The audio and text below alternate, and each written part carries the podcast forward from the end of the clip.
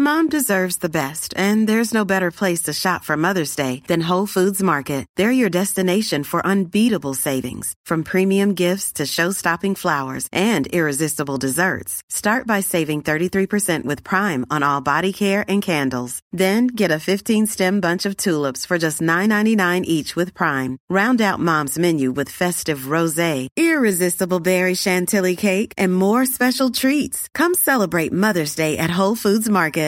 Quality sleep is essential. That's why the Sleep Number Smart Bed is designed for your ever evolving sleep needs. Need a bed that's firmer or softer on either side? Helps you sleep at a comfortable temperature? Sleep Number Smart Beds let you individualize your comfort so you sleep better together. JD Power ranks Sleep Number number 1 in customer satisfaction with mattresses purchased in-store. And now save 40% on the Sleep Number limited edition Smart Bed for a limited time. For JD Power 2023 award information, visit jdpower.com/awards. Only at Sleep Number stores or sleepnumber.com.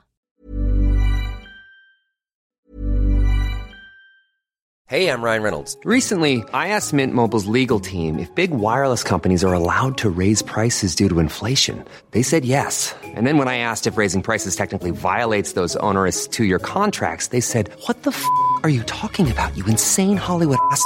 So to recap, we're cutting the price of Mint Unlimited from $30 a month to just $15 a month. Give it a try at mintmobile.com slash switch. $45 upfront for three months plus taxes and fees. Promoting for new customers for limited time. Unlimited more than 40 gigabytes per month. Slows. Full terms at mintmobile.com. Many of us have those stubborn pounds that seem impossible to lose, no matter how good we eat or how hard we work out. My solution is PlushCare. PlushCare is a leading telehealth provider with doctors who are there for you day and night to partner with you in your weight loss journey. They can prescribe FDA-approved weight loss medications like Wegovy and Zepbound for those who qualify. Plus, they accept most insurance plans. To get started, visit plushcare.com slash weight loss. That's plushcare.com slash weight loss. Hey, it's Paige DeSorbo from Giggly Squad. High quality fashion without the price tag. Say hello to Quince. I'm snagging high-end essentials like cozy cashmere sweaters, sleek leather jackets, fine jewelry, and so much more. With Quince being 50 to 80% less than similar brands. And they partner with factories that prioritize safe, ethical, and responsible manufacturing. I love that. Luxury quality within reach. Go to quince.com slash style to get free shipping and 365 day returns on your next order. Quince.com slash style.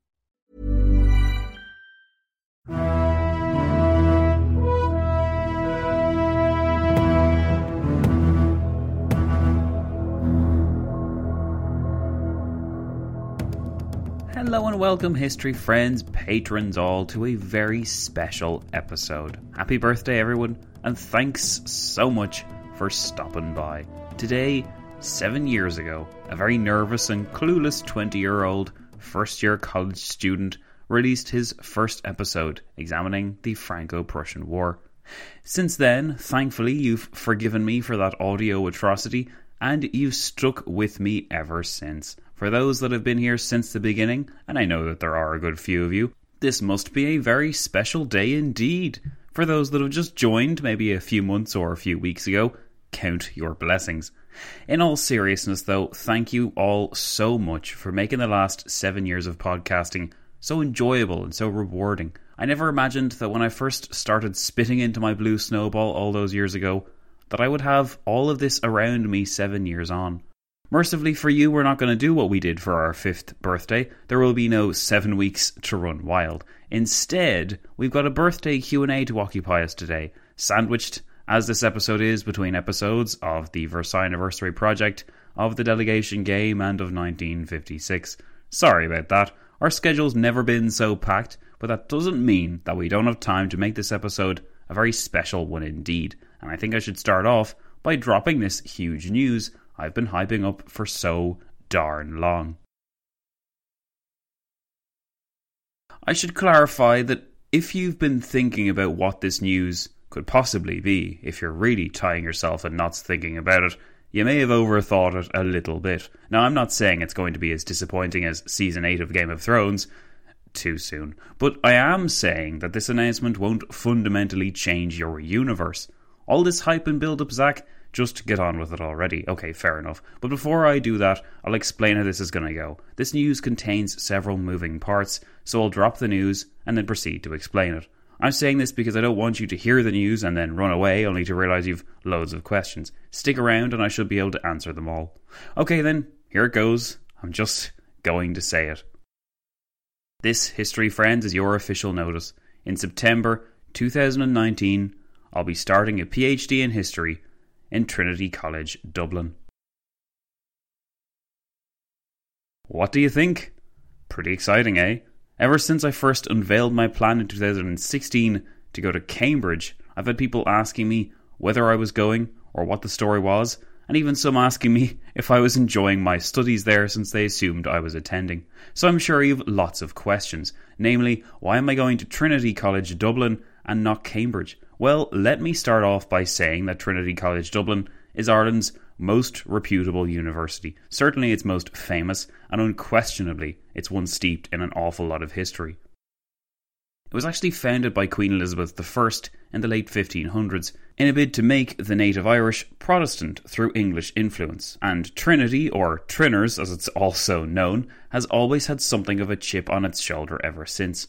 And I can say that because I did my previous studies of a Bachelor of Arts and Masters in University College Dublin, which is about 30 minutes away from Trinity, outside of Dublin city centre, and UCD and Trinity often position themselves as their major competitors, or at least their students do. As someone who will have studied in both of Ireland's foremost universities, you could say that I have the best of both worlds, but the reason why Trinity recommended itself to me is more multi layered than that. The short answer is Trinity suits me down to the ground. Now, I'm about to drop a little bit of a story on you all, so if you weren't aware of how we got to this point, then this might be useful for you. If you've heard this story before, you could fast forward a bit, but if you're wanting to hear it again, or maybe you're just here because you want to hear some good news, then just keep on listening. So here we go. For so long, I believed that I wouldn't be a proper academic or a proper historian if I didn't go to Cambridge. Now, if you are familiar with this story, I should enlighten you onto some facts. When I was finishing up my Masters in UCD in summer 2015, I had several long and very interesting conversations with some academics in the history department. Several of these fellows said I should apply to both Cambridge and Oxford. To me, though, the idea that someone like Zach could apply to these places and get in was impossible. But once I learned that my dissertation had won the prize for being the best in the year, and once I learned that I wouldn't get any money for that prize, not bitter at all, and that prize is purely used to leverage a better application for, yeah, another college you want to apply to, I felt it couldn't hurt to try.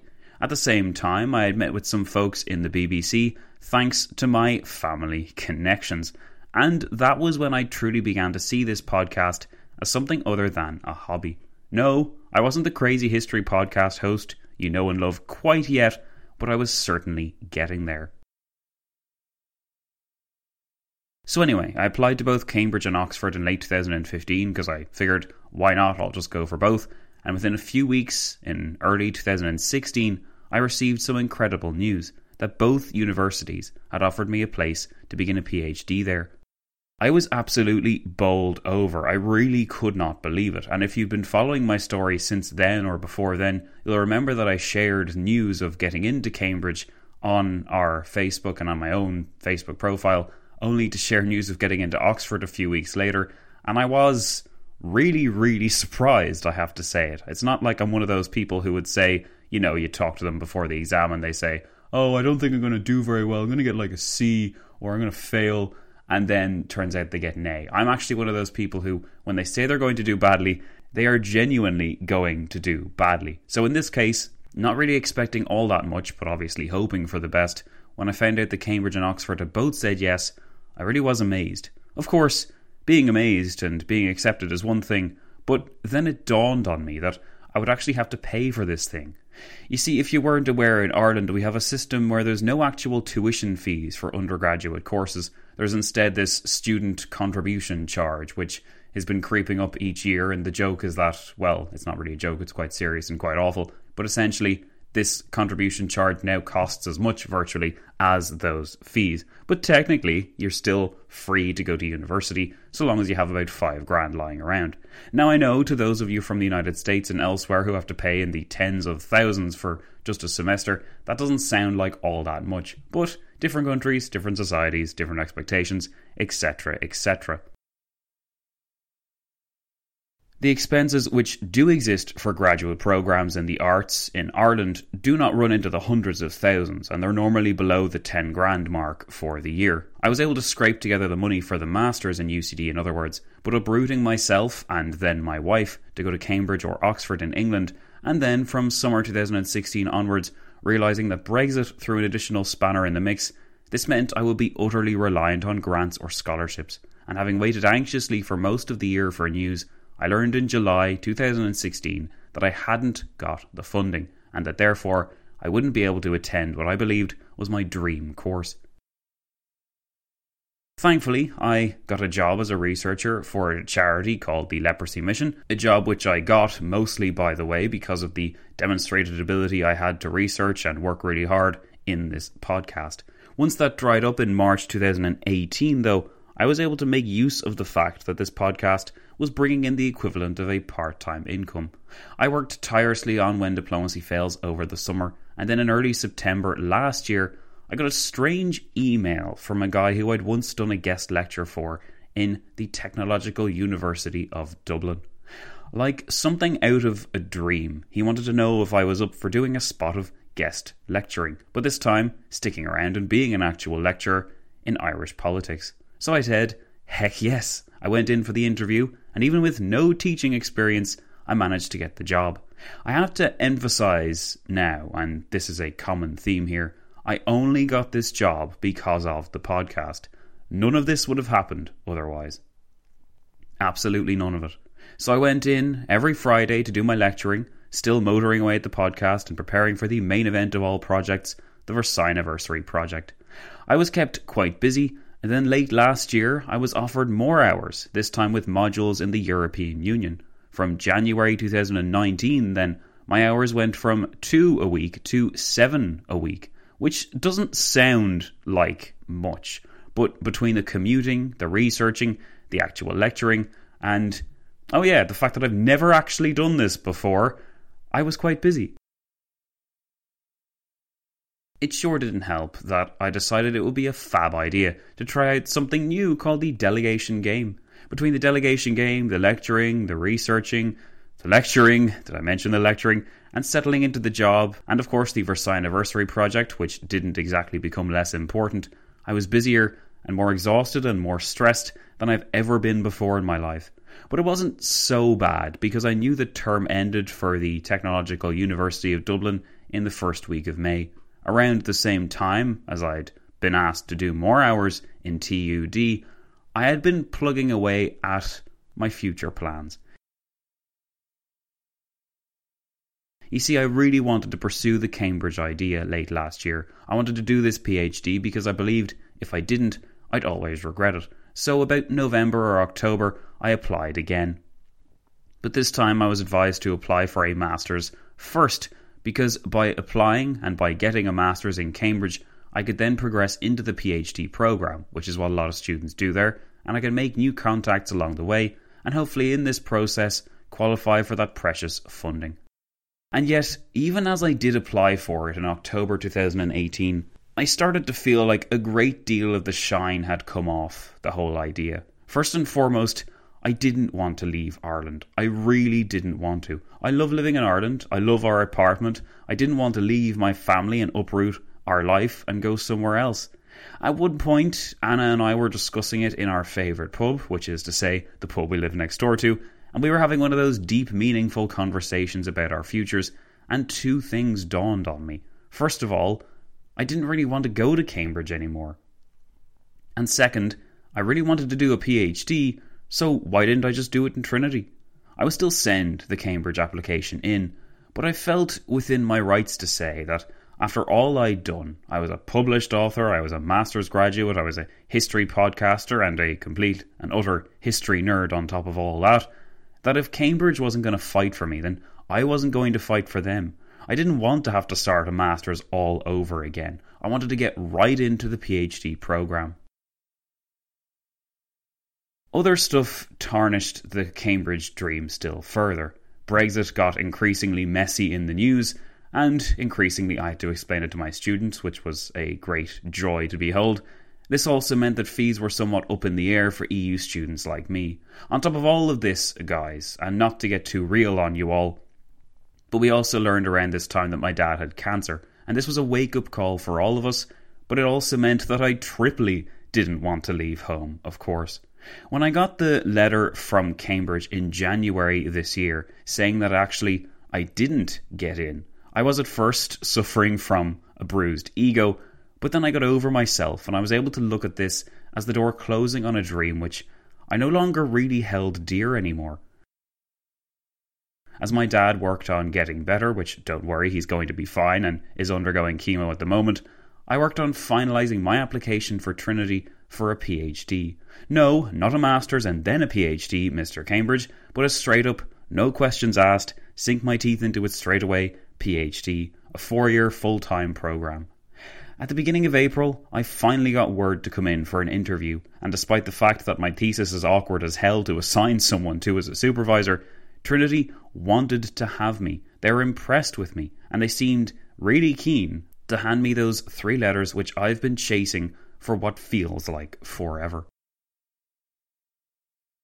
So that's the journey of Zach, from Cambridge hopeful to prospective Trinity student, and it all begins this September when I begin my four year degree as a PhD student. My thesis will hone in once more on national honour in British foreign policy, with a focus on the late Victorian era. Interestingly enough, thanks to the work done with Britain Goes to War, that Russo Turkish War of 1877 will serve as my quintessential starting point. So if you're wondering, as I'm sure many of you have been, what the point of Britain Goes to War even was, now it has a purpose after all.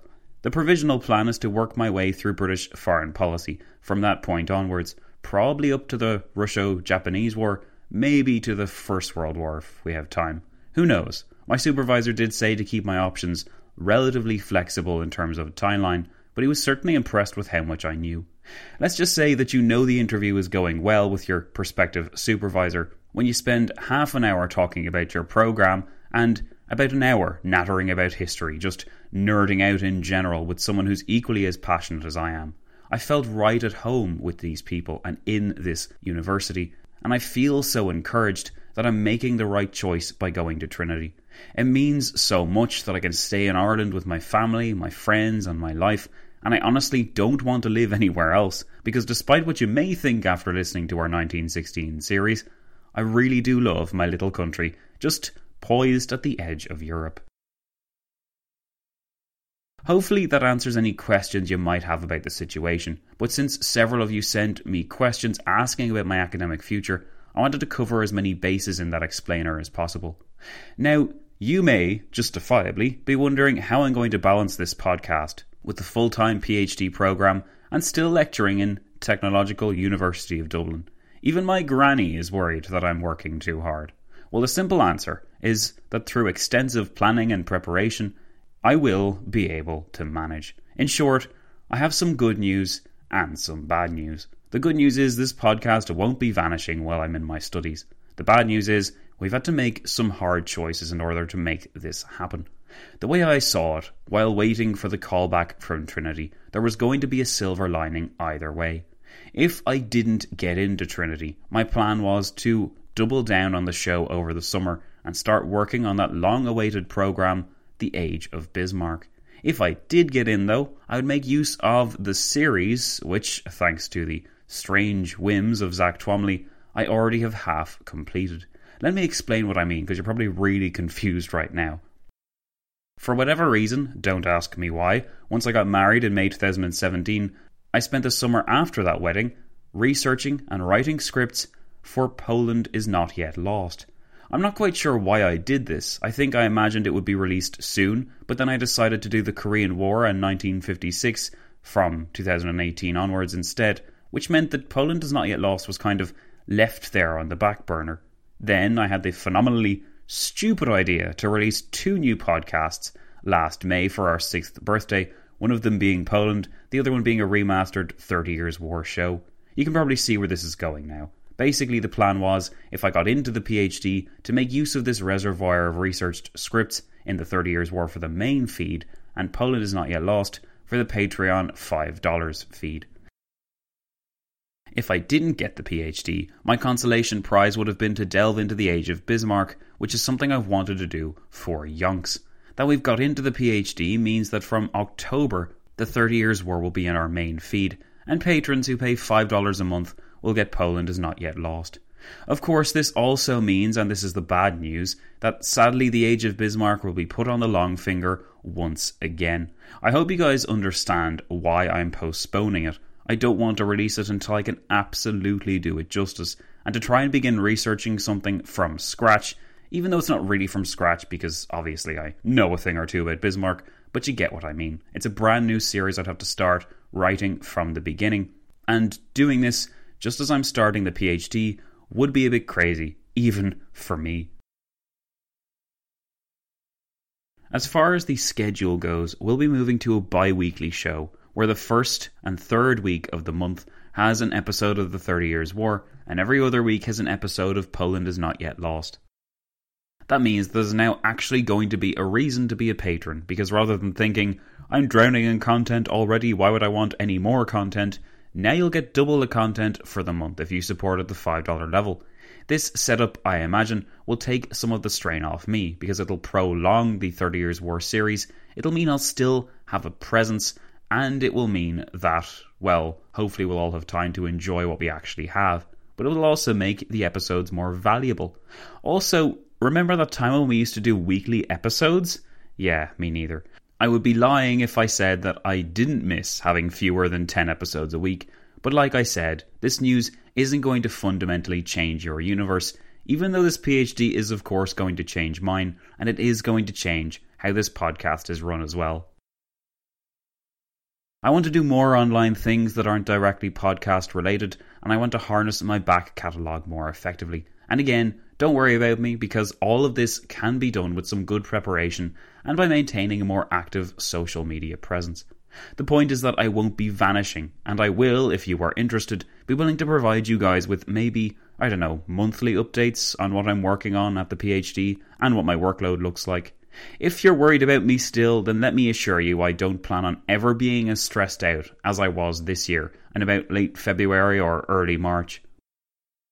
When I had to learn how to do exam papers, I had the delegation game to wrap my head around. I had loads of Versailles anniversary projects still to write. I had the lecturing job still to master. And I had personal stuff like having a life and worrying about my dad to consider as well. I am past that rough stage, and the Versailles anniversary project and delegation game are in the home stretch now, so don't worry about me. What you should do is celebrate. Seriously, give yourself a little pat on the back. Do a little jump for joy. High five some randomer or something because it is a pretty huge deal that your humble host is about to begin a PhD. It's like things are all coming full circle in a way, because as I said in the beginning, when I started this show, I was a first year student in history and politics at UCD, and now seven years on, I'm about to begin a history PhD. Those years in between and this whole journey have been made possible by this podcast. This podcast has been my constant companion and the greatest credit to me professionally for the last seven years. It got me my jobs as a researcher and a lecturer, it provided me with an extra edge when applying for the PhDs, and it also did that thing it was meant to do, which is bring history to nerds like you throughout the world on a scale and with a level of detail that I never imagined I could manage, and which I never believed you guys would all enjoy and respond so enthusiastically to either. I've said it before, I know, but 300 people currently give their money to me every month because they feel so passionately about what I do here, and that is incredible. And it is something that was above my imagination even three years ago to imagine, let alone seven years ago. When I say that you make this happen, I don't mean it as a lazy trope designed to make you like me. I really do mean it, and if I could, I would love to have some kind of massive hugathon where I could just host everyone who listens to and enjoys this show, and I could tell you all firsthand how important you are to me. I can't put into words what this PhD means because I'll be honest, it has been hard sometimes, and I've wondered many times over if I'd taken on too much. Short answer, yes, you have, and it's all your fault. Or maybe if I should quit or something else. That I stuck at this often wasn't due to my own strength, but to the strength of others, and I really want you to know that because I don't want you to see me as some kind of god of history, so unlike you or so impossible to talk to or identify with. I still have a raging imposter syndrome every time I walk through the doors of the Technological University of Dublin and call myself a lecturer. I still second guess myself every time I switch on that microphone, and I wonder why anyone would ever care to listen to what I have to say. I still see myself as the guy who couldn't get enough points in his leaving cert to even study history at third level, only to take the scenic route and find his way into a PhD program. I hope it's clear by now that I don't take any of this for granted, and that podcasts are only as good as the people that listen to them. You've all voted with your voices, with your ears, and with your wallets in some cases, because you believe in When Diplomacy Fails and our commitment to stupidly detailed, engaging, and genuinely fun history listening. If you haven't done all of this, this podcast would not be such a success, and I wouldn't be this successful professionally either. Those 6 million downloads haven't come from nowhere, of course, but I hope that if I scared you away over the last few months, you'll come back and say hi. Or at least you'll join me in October for a revitalised, revamped look at the Thirty Years' War. And if you have some dollars jingling around, you'll join us for Poland is Not Yet Lost as well, which, if you weren't aware, is a completely original series examining the fate of the Polish Lithuanian Commonwealth in the 18th century, from great power to greatly partitioned by its neighbouring powers. It's a fascinating story indeed, and one which, hey, what do you know, nobody else is telling. I have some other announcements to make about how you can support this show and support me as well during the PhD. I'll be adding a new PhD Pal tier on Patreon, and I've already bumped up to 7 Bismarcks to denote the fact that we're 7 years old. But I'll also be giving you a chance to be listed as a contributor in our upcoming 30 Years workbook, which is due in December, and which I'll be unveiling more about in the next few months. There is, if you didn't realise it yet, so much to look forward to with When Diplomacy Fails. This news is like the vindication of all my years of work and all your years of support. So, from the bottom of my heart, honestly, guys, I'll say it one last time thanks for listening and supporting me here. And I hope that come PhD, I will do you all proud.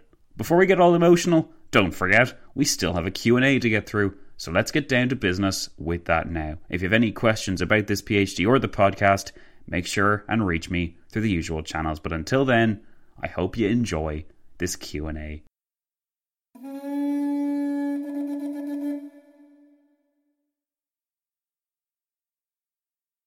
So we had several questions come in, and I think the easiest way to make this Q and A episode not get a bit all over the place is to separate these questions into three categories. The first category being general podcasting questions, the second category being questions associated with the Versailles Anniversary Project, and the third category being questions associated just with history. So, starting with podcast questions, Joe from Montreal starts us off by asking, What's a typical day of work for you like with the show? Well, I can't say what every single day looks like. But generally, if you were to say, I suppose, as he says in this question, a typical day, then my typical day, or one I'd like to imagine as being typical, begins at half seven, where I get up very responsibly and don't actually dawdle in the morning. I then fire about four espressos down my neck and I start writing a script. I'll have a break around 11. I'll then get back into it. I'll get finished this script about 1 or 2 o'clock then I'll head to the gym or go for a walk as a kind of break at lunchtime, and then I'll come back home around 3 o'clock and record. Maybe if I'm feeling supremely saintly, I'll also edit an episode, or maybe I'll just send it to my sister who have started to hire to edit these episodes. Either way, the goal is to be finished a script, to finish recording, to finish exercising, going to the gym, what have you, and maybe even start to cook dinner so that by 5 o'clock you're pretty much finished the day. The key to happiness, I've discovered, is to essentially not let the podcast take over your life. And the best way to do that is to essentially stop working on it at a certain point of day. And this point of day I've chosen is 5 o'clock, though of course sometimes we go over time a little bit. So I hope that answers your question, Joe. Now, a few people asked this following question in several different ways. So, hello to Jeff Zanin and Pythiastic, I think his name is. These two guys asked me this question in several different ways, along with some other people whose names I can't quite remember at the moment. But it essentially boils down to how are you managing to do all this, or what kind of black magic are you using to make days last 48 hours? So, first and foremost, I'm not a superhero. Some of you seem to wonder how exactly I managed to do all this. The simple answer is that this is my job, and it's not like I have to go anywhere else and do anything else. Now, having just said that, obviously, I had to do lecturing for several weeks, and I've only recently finished that. But it's all about planning, and it's all about preparation, and it's all about having a lot of espressos at very silly times, as I've learned. So, what did the average week look for me like when I was at my busiest state? Well, typically, because I have to do lecturing on Tuesday and Friday, I would do those lectures on those days, and on Monday, I'd prepare for the lecturing on Tuesday. On Wednesday would be my free day, essentially, where I would literally work on the podcast. Thursday, actually, Thursday, I would normally have a tutorial to do, so I'd have to go in at about 3 o'clock for that. But in the morning, I'd get up early enough so that I could work on some kind of script. And then on Friday, after I come back from the lecturing, I would start working on the delegation game script and then hopefully get it finished by the end of the day. Saturday, I'd record and edit the delegation game script, and maybe if I'm feeling super sprightly and saintly, I would do another script. But generally, in the last few weeks, I've only been able to bang out about two, maybe three scripts a week. But thankfully now this seems to be changing because we're finished with the lecturing. But yeah, it's all about organization and planning ahead and making sure that you make effective use of your time. For example, I do a lot of traveling, so during that commuting, I do about an hour there and an hour back, and during that time, I do a lot of reading or listening to audiobooks, etc. etc. I started to try and take notes, but I just find my writing goes all over the place, and I'll talk a little bit about notes in a second. So, Hopefully, guys, that answers your questions. So, Deborah on Facebook asks the question How is teaching? Well, this is a very handy way to segue into my job. I've mentioned the Technological University of Dublin a lot. I've mentioned the fact that I am lecturing now, and you might be wondering what that entails and what it looks like. Well, essentially, I am lecturing in politics. I'm lecturing in Irish politics, so I'm explaining how the Irish state works politically to some first year students who are doing a business degree, and I'm also explaining how the European Union works to people who are doing an accounting and finance degree. So hopefully that clears things up a bit. Now, obviously, with the likes of the European Union, the curriculum has changed and been altered somewhat thanks to Brexit. And Brexit has made things very messy, but I found it's also made students a lot more interested in what's going on. So I would present the lecture, relying very heavily on PowerPoint presentations because I love visual aids. And then at the end, I'd try and open up the floor for questions. But by and large, no one wants to answer questions. They just want to leave my presence as quickly as possible. So once that happens, once my lecture is done, then my work is essentially done. But of course, I have to prepare for these lectures, and that's generally what Mondays are for. On Monday, I would prepare for the lecturing I'm going to be doing on Tuesday and on Friday so that I'm ready for the week. And that's essentially it. Although, in a certain point of the year, when you have to make out the exam papers, something I didn't even realize I would have to do at the time, that was very stressful because I'd never done that before. But it was very interesting being on the other side of exams because I always hated doing exams and now I was the person creating those exam papers. So, yeah, bit of a learning curve, but very interesting. And thank God it's all over. Hopefully that answers your question, Deborah, on Facebook. And now, Deborah on Facebook again. Oh, you're back. How do you get through your sources so quickly?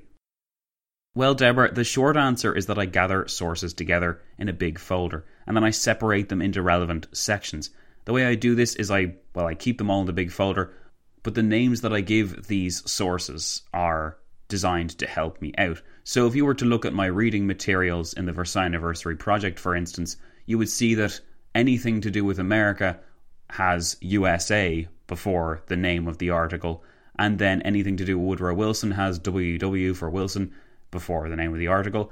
And the same with Britain, it would have UK, and the same with France, it would have FR. Or germany, just GER. So that kind of thing. So that separates them. So that means it's easier to get through them. So if I'm trying to find a specific article, I'm not looking all over for them. Of course, to do that, it took about a day or two to actually gather all those sources together in the first place. And obviously, when I'm starting out a project like the Versailles Anniversary project, preparation is key, which I think is a theme you'll probably come away with after listening to this. But I don't mind all that stuff. I do enjoy tracking down all these sources and I do enjoy putting them all together. And I'm one of those big weirdos that really gets a kick out of arranging a really nice looking bibliography. So when I eventually have the chance to put that bibliography out for the Versailles Anniversary project, you'll know that it's something that I really have enjoyed doing. But yes, I do put them into relevant sections so that it's easier for me to come back to. And if I know that a script is going to be made in the near future, and if I know I'm going to need that particular source, I will open up that script document, just a Microsoft Word folder, and I'll literally write in that Microsoft Word document, or I'll even copy and paste a quote out of that article or book or what have you, just so to remind myself to go back to it at some point in the future. I'll leave a mental note of some kind for myself, but you should also know that I read what I need. It's it's rarely the case that I would read through all of those sources that I have. I would skim through most of them looking for major points and it's probably cheating in a way, but if you thought that I read the hundreds of articles that I have on tap, then you must be thinking of somebody else. There's just no way I could have time for all of that. Now, I do a lot of reading, obviously, and I do a lot of reading of ebooks as well. I've used Questia, which is a fantastic resource, and which you pay, I think it's $50 for three months, and you get a sick amount of books online. That's really helped me out. Pretty much all the books that I've been citing from have been on Questia. And if anyone from Questia is listening to this right now, please reply to my emails because I'm trying to set up some kind of some kind of deal where my listeners might get a certain amount off if they sign up for your deal and we benefit each other, etc., etc. I tried to set it up but I got no reply, so do get back to me if you're interested. Until then though, if any listeners are wanting to research different topics, do go and check Questia out. You could do far worse. It's really easy to get started and it's seriously overwhelming but also really exciting to have all those sources at your fingertips. Several books which I've seen that cost a stupid amount of money online to buy as their physical copy are all available on Questia, I've found, for obviously a far better price. So do check out Questia if you're uncertain. But again, the way I get through sources is I get all of the relevant ones in front of me for the episode I'm going to write, and I know that they're relevant because I've sorted that out beforehand. And once they are in front of me, as I'm making the episode, I would normally have one or two sources that I would use as the kind of guide, and then I would bolster those sources as my guide with other sources that maybe go into different details. And of course, I would make sure that the guide, the narrative that I'm following in someone's work, does make sense and isn't seriously contentious or contradicted by somebody else's work. So that's how I get through sources so quickly, Deborah. Essentially, I cheat by skimming through them and using the ones that are most important. And I also prepare enough beforehand so that I'm not lost and running around like a headless chicken trying to find that really useful quote that I had several months ago, but I just can't for the life of me remember where it was. Hopefully that answers your question. Now, Michael Soricelli, I hope I'm pronouncing your name right. Michael Soricelli on Patreon asked, Do you see Sean anymore? By Sean, he means the guy who I used to do talk episodes with. Do I see him anymore? The short answer is no, but that's not necessarily his fault. He is living in a different country at the moment. I haven't talked to him in a very long time, but last time I did talk to him, he was getting married the end of this year, so maybe I'll talk to him then. I'll never say never, but Sean and I don't really talk as much as we used to. We're both very busy people. And we did fall out and then make back up, but I don't know. I don't know exactly what the future holds for either of us, but as far as I know, after having made like this big pledge to do a stupid amount of 30 years war talk episodes with him, understandably, he has a life and these things don't always work out. But maybe in the future we will, or maybe in the future I'll just get all these random people together to do talk episodes with instead. Who knows? So, Gary on Facebook asks me a completely different question altogether. What's your favourite junk food? Well, Gary, I'll tell you first and foremost Cadbury giant chocolate buttons, hands down, are the greatest thing that were ever created. I'm telling you right now, Americans, I feel very sorry for you. You just cannot do chocolate properly. Whatever you have there, that chocolate you have, that just is not chocolate. Hershey's, whatever Reese's, all those kinds of things. Cadbury's is the only way. And I will say as well, Cadbury's used to be nicer, but then it was taken over by an American company called Kraft, and ever since then it hasn't tasted the same. But it still tastes wonderfully better than anything else that is made in America. I very rarely bash Americans in any kind of way, but I will say that your chocolate is absolute muck. So, Kean from Limerick, if you had one piece of advice for someone starting out in history podcasting, what would it be? Well, Kean, I'm going to say something I've said an awful lot already preparation. Don't start your podcast until you have at least 10 episodes fully prepared. Consider all the angles you'll have to take on. Consider the researching, the writing, the recording, the editing, the promotion, Plan how you'll do all of these bits and make sure you do all of them well because if you do something badly in that list of tasks you have, your podcast will suffer. By and large, though, your quality, your attention to detail, and making sure that your research is watertight, those are the most important things. I'm a firm believer of the cream rising to the top. It's much better to actually make a really good podcast and not promote it than to promote something that's absolute garbage. So prioritize making a really, really good show and make sure that you have several episodes in the bank before you start. By having those episodes in the bank, you'll hopefully by then have honed in on your style, on the angle you're going to take, etc., etc. The worst thing that could happen is doing something like I did, where you thought you had everything down, so you just literally released one episode piecemeal after every few weeks, and then abruptly changed your entire structure and schedule and everything else.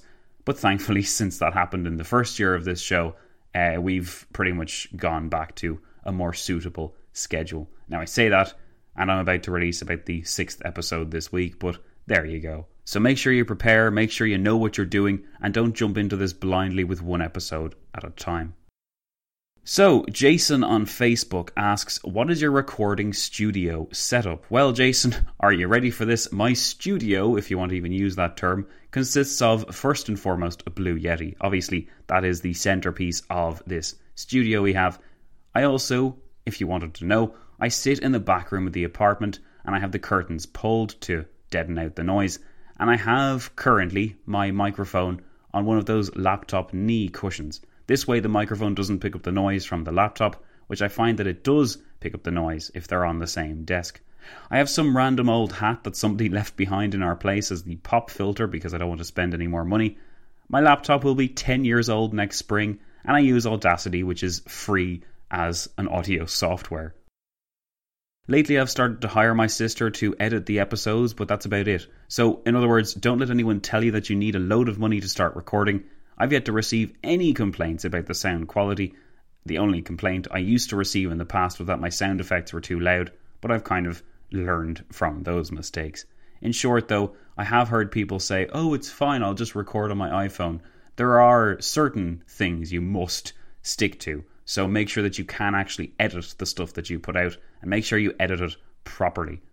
But don't spend a whole load of time wasted on what kind of studio or sound mixer or anything like that you need to set up. This is a USB microphone you're listening to right now. It costs about £100 on Amazon and it's not that hard to get the hang of. You literally plug it in and play it. Audacity is free to download. All you need is an MP3 converter, which is also free to get as well. None of that stuff should be tripping you up from starting. If you're worried about starting, worry about the things that matter, such as actually researching properly, etc., etc. Don't worry about the audio, because the audio should not be the hardest part. So, Earl via email wants to know Will you cover any examples of when diplomacy succeeds in the future? That's a good question, Earl, and it's something I've been asked in the past before. The short answer is yes. The long answer is I don't know when, because at the moment, of course, my schedule is chock a block and pretty much planned out for me. But I will absolutely be turning my attention to other topics other than just the depressing, sad news of people making terribly grave mistakes. I would love to cover other topics in the future, and I certainly amn't ruling that out. So put that down to a kind of very grey area, or put that down to a, a, vague yes, not a maybe. I mean, it's a maybe in, insofar as I don't have the time at the moment, but once I do have the time, I will be doing it. So, Josh via email asks, What's a pet peeve that you have with history podcasting? Well, Josh, I think one of my pet peeves is probably similar to what most people have. It's not one of those things where it's like, oh, you didn't research the blah blah properly. To me, if the audio is crap, then I'm not going to listen. Mostly because, as I've just told you about my audio setup, it just isn't that hard to make your podcast sound good. It really isn't. It's not that hard to do it. So when I hear people who clearly haven't gone to the effort, I wonder why I should spend the time listening when you haven't gone to the effort of making it sound as good as it can. And again, it's not that hard to make it sound good. Other things that really, really bother me I can't stand when people breathe really loudly into the microphone. I can't stand where people leave in loads of really obvious mistakes and don't bother editing them out. I'm probably done that before, but I never leave in mistakes deliberately. Sometimes I feel like people leave them in because they're like, ah, it's fine, people don't mind. If you leave one or two in every now and then and it's a genuine mistake, that's fine. I've done this thing before where someone has told me about it and I've gone and rectified it and then re uploaded the entire episode. That is what you have to do when you're doing history podcasting. It shouldn't be good enough for you to say, oh, I know there's a big mistake there, or oh, I know I said all that stuff incorrectly and then repeated myself in the episode, or I know there was like a minute of dead silence that just doesn't need to be there. But it's grand. It's only history podcasting. I feel like if I don't take people to task with these things, then the standard of history podcasting will decline. So that's why I'm such a such a Nazi's not the right term, but that's why I'm so uh, persnickety about it because I feel like I'm going to this effort, so you should be too. Hey, look at that! I got all pet peeved about it in the end. So Henry via email asks me, "How do you construct your scripts for each episode?" Well, Henry, this might surprise you. I've been actually not asked this as much as I would have expected. I think people just assume that I'll follow a normal format. Let me just say, this is a very unorthodox way of doing things, but it works for me. I don't make loads of notes. By that I mean, when I'm starting out a script, I would probably write two or three sentences in the script, which would be the, the gist of make sure you cover this point in your script. But I pretty much don't make any notes. When I'm starting a script, I know what the topic is going to be because I know I'm following a certain narrative, and I just start writing. Now, my sources are in front of me, but I pretty much just see how I get on. And yes, when I say I start writing, that means I start typing. I'm not writing this on a paper or anything like that. It is in Microsoft Word. I've never taken notes before making a script. Maybe if I did take notes, my episodes would be better, but I've never felt the need to change my formula, and I can generally get a script finished in a day, and this script can vary in size from 10 to 18 pages. Generally, though, what you hear me reading in the episode is the script that I wrote in a single day. Getting a script written in a day is kind of like a, an average day of work for me. That might be crazy for some people, but they probably spend a lot more time in the note writing stage. Because I seem to skip the note writing stage without any real penalties, I don't really find that it takes me as long. I also find that I enjoy the process a lot more. It feels a lot more fluid. It is rare I would go back and change all that much of a script unless I really didn't like what I wrote the day before, but by and large, this is the way I do things. I'm not saying that this is because I'm so wonderful, I'm able to do all this without notes. It's just the process that has always worked for me. The odd time when I tried to write notes, I end up getting all bogged down in the note writing stage, and then I find that I've wasted a load of time and it's lunchtime and I haven't actually put any pen to paper or pen to script or typing to script or whatever you want to call it and I haven't got much work done. The best thing I find is actually starting to type because that way, even if you only have some loose ideas, they're at least down on this Microsoft Word document and you have something there, even if you have to go back to it another time. But yes, by and large, for example, today is Thursday when I'm recording this. On Monday, Tuesday, Wednesday, I got a script written, I got an episode recorded and edited. So that's essentially what my days have been like. That's the kind of standard I like to uphold, and I'm able to do that because of the way I approach scripts. Probably doesn't work for everyone, but it's what works for me. Ian on Facebook. You came to the United States in November 2018. What was one thing you liked and one thing you didn't like about our country? Oh dear, I already insulted your chocolate, so this is probably a bad thing already here. Well, first of all, let's start with what I did like. I really, really loved the breakfast in the hotel. I thought that that was wonderful. I really, really loved it. I've never eaten so much carbs and I've never eaten so much waffles in the one place. We don't really have waffles in Ireland. We don't really obsess over pancakes as much. Weirdly enough, if you're ever here on Pancake Tuesday, you're probably wondering what the deal is at Pancake Tuesday. We essentially have pancakes once a year and everyone gets really excited. It's like nobody told Ireland or other people that do Pancake Day that pancakes aren't just a once a year thing and you're able to have them whenever you want. But we just have them once a year and it's kind of weird almost to have pancakes for breakfast over here. But I really enjoyed having them when I was in the United States. So there you go.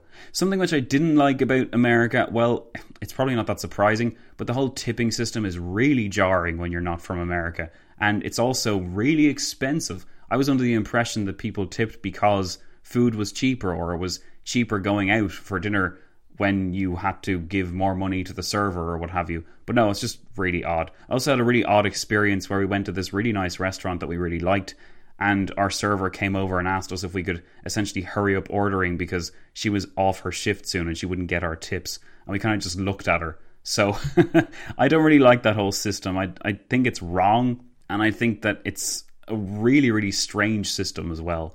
Also, it only exists because it was brought in at an emergency time. So it was brought in, I think it was brought in at the time of the First World War or something. It was brought in at a time when the country was essentially trying to band together and then that system kind of just stuck and now you have a situation where the companies are making all the money and the customers are having to pay for the staff and for their food. And to me that just doesn't seem right. I'm probably going to get loads of people from america now being like you hate our chocolate and you hate how we do restaurants. Sorry that's just it's just how i feel. Compared to ireland where it's not even you're not even really obliged to tip it's just such a breeze. And sometimes there's even a service charge of like 10% now, that's very rare, and I don't really agree with that, but you know what I mean. Uh, in America, I feel like we were stressing out about tipping, whereas over here, you just don't do that because everyone's on minimum wage at least, and it's not up to you to pay their wages. Anyway, let's move on from that before I offend anyone else. So, we're on to Versailles Anniversary Project questions. Let's start with Jeff Zanin, who's asked us a question before. Jeff asks Did you expect this series to be so massive? Well, Jeff, I expected it to be massive, but I had no idea it would be this massive. That's the most straightforward answer I can give you. I mean, I could go into more detail. I didn't really realize that I would get so sidetracked. I thought that I'd have a really clear idea of what I was covering and what I would not cover. And then, of course, I got very into certain topics and I got very occupied with certain ideas.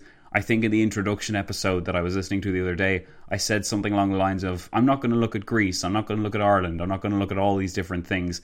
And sure enough, I've looked at Ireland and I've looked at Greece and I've looked at so many other things. In episodes that I'm writing now, I've literally had to say, sorry, listeners, but I'm only going to focus on Versailles because focusing on anything else is just ridiculous. Like, I ended up starting to spend time, like, talking about the Austrian treaties or the Hungarian treaties, and because I just found it so interesting, and realizing, of course, knowing full well that this was inflating the size of the project I just couldn't bring myself to not talk about it, but it was a very hard thing to do. I just had to stop talking about things that weren't directly related with the Versailles Treaty. Once I've done that, the project seems much more manageable. But yes, it's far, far bigger than I expected it to be. Would you believe me if I told you that I expected it to take 50 episodes to tell the whole story? We're now on episode 67, and yeah, we're only in like the middle of May, so that should tell you all you need to know. I currently estimate, because guess who hasn't finished writing the Versailles Anniversary project yet, I currently estimate that it will take 85 episodes to finish, and maybe it will take fewer than that. Part of me wishes it would go to 100 just because it would satisfy my OCD senses, but there you go, I can't really justify 100 episodes. So, yes, I thought it would be big, but not this big. Jeff then asks, What was the most surprising fact about my research that I've learned? Well, Jeff, the most surprising thing I've learned by far is just how important Italy was to this whole thing. I think mostly because we're told, oh, the big three, big four kind of idea. But looking at the minutes that I've looked at, especially once the Italians left in late April, literally all the people in the Council of Four talked about when Italy left was what Italy was doing, where Italy was going to land next, how bad Italy was, and everything else which is kind of crazy because they had a treaty to figure out with Germany, but all they seemed willing to talk about was the Italians. So it was really interesting to see that because I felt like I was discovering that for the first time. It's not really talked about how important a role Italy plays, and sure enough, they don't play that important a role, but this idea that the Allies just couldn't stop thinking about them. And the fact that the Italians really are throwing a spanner in the works between the other big three because Woodrow Wilson didn't recognise the Treaty of London and the British and French did, it really had the potential to sour relations between pretty much everyone, and they were pretty much trapped in that situation because of previous agreements they made. Also, seeing Woodrow Wilson and Vittorio Orlando go at each other in the minutes is quite hilarious. So, what's the weirdest error you've made with this project? Andy on Patreon asks this question. By error, I'm assuming you're essentially opening the floor up to everything, but I'm going to focus on one thing that I did at the start of the project before someone corrected me. For whatever reason, I started to call armistice armistice. I've no idea why I was doing that, and I know it's very unusual and it's probably very anticlimactic as an error. Maybe we are expecting something more exciting, but that just really stuck out to me as something to really get wrong. I've no idea why I thought armistice was the right way to say it. I never really thought all that much about how to say armistice, but really, I'm sorry I said it so wrong for so long. There's probably other things as well. I said John Maynard Keynes several times. On one occasion, when I was correcting myself and saying, Oh, I've been told the right way to say it, I said it wrong later on in the episode anyway. So I said Keynes rather than Keynes several times. I've actually had to start writing it as Keynes in my scripts because whatever it is about my brain, it just wants to say Keynes. Other things as well, I'm sure I've pronounced stuff wrong, but that's what sticks out to me. Now, Niall on Patreon asks an interesting question What's your favourite subtitle that you've given to an episode of this series? If you weren't aware, whenever I'm releasing episodes, I have a subtitle in their description, and that will come up, I think, in the normal feed. If you look at it listed in iTunes or Podcast Addict or anything like that, they don't really show up, I don't think, in Spotify, which I'm told do things differently, but there you go. If I was to list my favourite subtitles for the Versailles Anniversary Project. I think David Becomes Goliath is one I'm very proud of. Also, I really love Orlando Gloom when we were talking about Vittorio Orlando. No One Puts Bela in the Corner was another one of my faves. And Germany Falling, Germany Falling as well. I was very proud about that. The way I think up these subtitles, believe it or not, is essentially by trying to find a pun. Bet you didn't realize that. So, Deborah on Facebook asks, where do you even begin with big projects like the Versailles Anniversary project? Well, that's a good question, Deborah. I mean, obviously, you begin at the start, or as much at the start as you can. Before I began this whole thing, I freaked out for ages trying to figure out where to begin, and it is pretty intimidating. But I essentially started with with the three characters. I started with Woodrow Wilson, with George Clemenceau and David Lloyd George, and tried to work back from there. And I had to start at the 11th of November because I had to essentially root my analysis somewhere. And then I kind of moved forward chronologically from there and examined what happened. It was very difficult. In fact, it was probably the most difficult thing to decide where to begin and where not to begin. I really wanted it for a while to start further back in 1918 and examine the spring offensives a little bit, but then I realized that was definitely taking on too much especially since the spring offensives had been talked about before, whereas the period that comes after the armistice isn't really talked about. So, that's hopefully answers your question there. Rotolando on Patreon asks, Whose diary do you wish you had for the Versailles Anniversary project? Well, I definitely wish I had Woodrow Wilson's diary because I think it would be a great illustration of how the Paris Peace Conference started out, especially how it becomes for him later on. I'd love to hear his own personal thoughts on things as they happened. It would start like an upbeat vision of what's to come as he goes on the boat towards Paris in late 1918, only for the scales to gradually fall from his eyes over the spring to get annoyed at the French and the Italians and then the British, and then eventually to conclude once he has his stroke in October the following year that everything essentially is doomed. I think that would be like reading a terrible tragedy, but it would be really interesting and really revealing to see what he has to say about all the people that he met with, because he was essentially unable to have a moment of peace because of all the people that were petitioning him. So, moving on from the Versailles Anniversary Project questions and just towards history questions in general. Jessica, via email, wants to know what I'm reading right now, aside from all the Versailles Anniversary Project and 1956 stuff. Well, if you're part of the When Diplomacy Fails group, you'll know that I was recently on holiday, and I recently said that being on holiday doesn't mean that you read less history, it just means you start drinking earlier. At that time, the picture of the book I had was Hitler's Empire. Now, I'm really, really bad because the book isn't in front of me and I can't remember the name of the author who wrote it.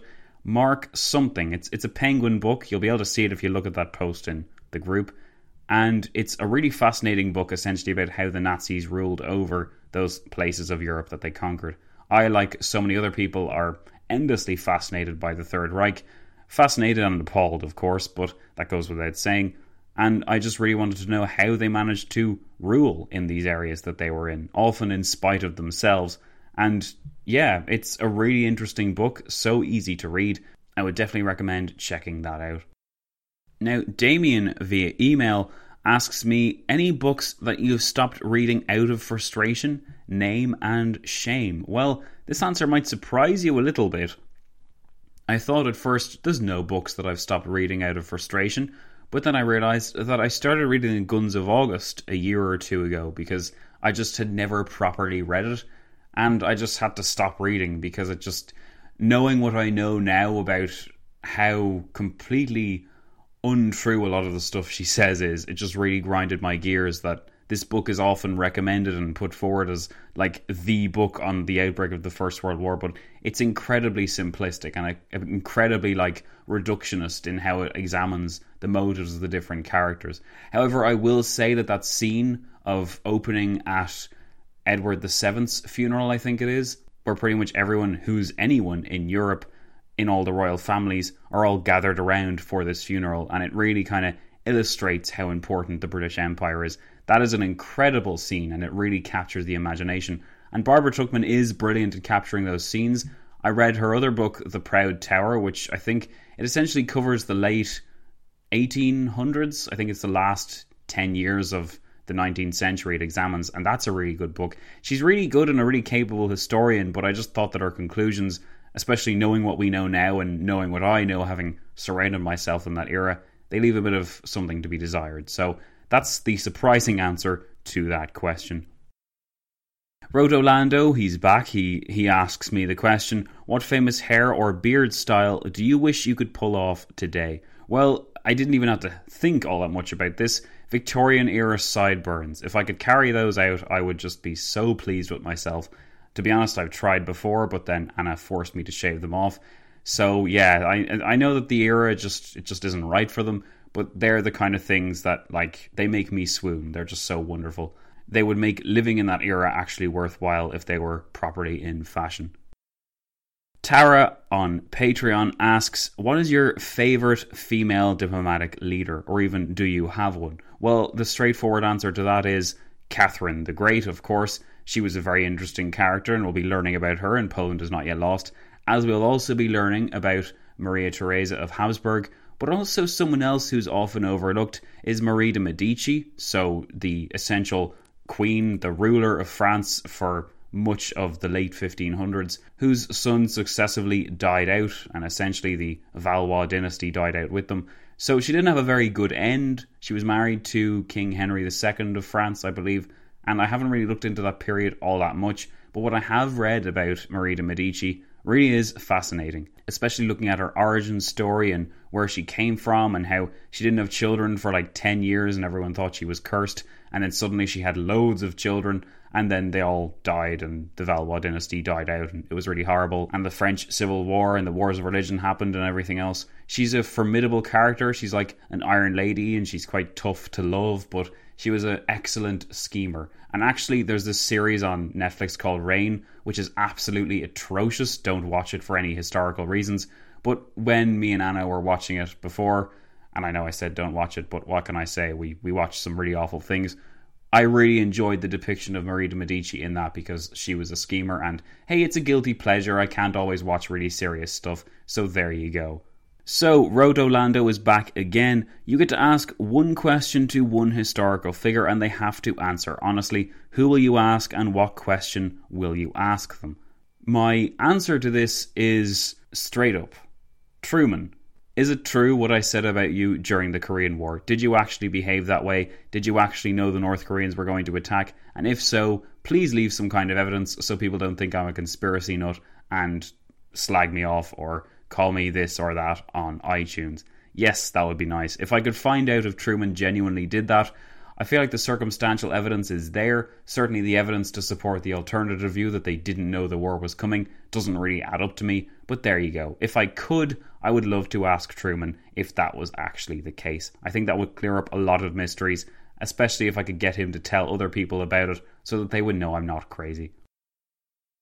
So, Randy on Patreon wants to know what do you think of historians that allow their ideology or opinions to affect their work? Well, I think they're irresponsible and dishonest, and I don't think they're doing their jobs properly. I think if you allow those things to get in the way, if you allow them to cloud your work and to cloud your judgment, then you're not doing your job. You're not being a proper historian. Obviously, everyone comes to the table with different biases, but you have to do your best to overcome these and not to ignore certain points and emphasize others to make a proper school of thought work or to make your political opinions seem valid. We're all here, we're all people that are living in this world, and history obviously is something that people will always interpret the way that they want to interpret. But the worst thing you can do is be dishonest when you're trying to research history in order to push a specific narrative. That's what dictatorships do. Don't be a dictatorship. Don't be a Mao. Don't be a Stalin. Be honest with the materials you have at your disposal, and we'll all get on fine. So that's a bit of a weird note to end on, I realise. But that is the last question I wanted to cover. So that essentially means our Q&A is over. So, thanks so much for listening to it. I hope you did enjoy it. I hope you feel like you know me a little bit better, and I hope you're as excited as I am about this huge news. I'm probably going to release some kind of blog post in the future to talk about this a little bit more. But yeah, really, really exciting stuff, and thanks so much for making it all possible. Who would have thought? Zach Twamley doing a PhD in Trinity College, Dublin. So I've been Zach, you've been great. Thanks for listening, and I'll be seeing you all next time.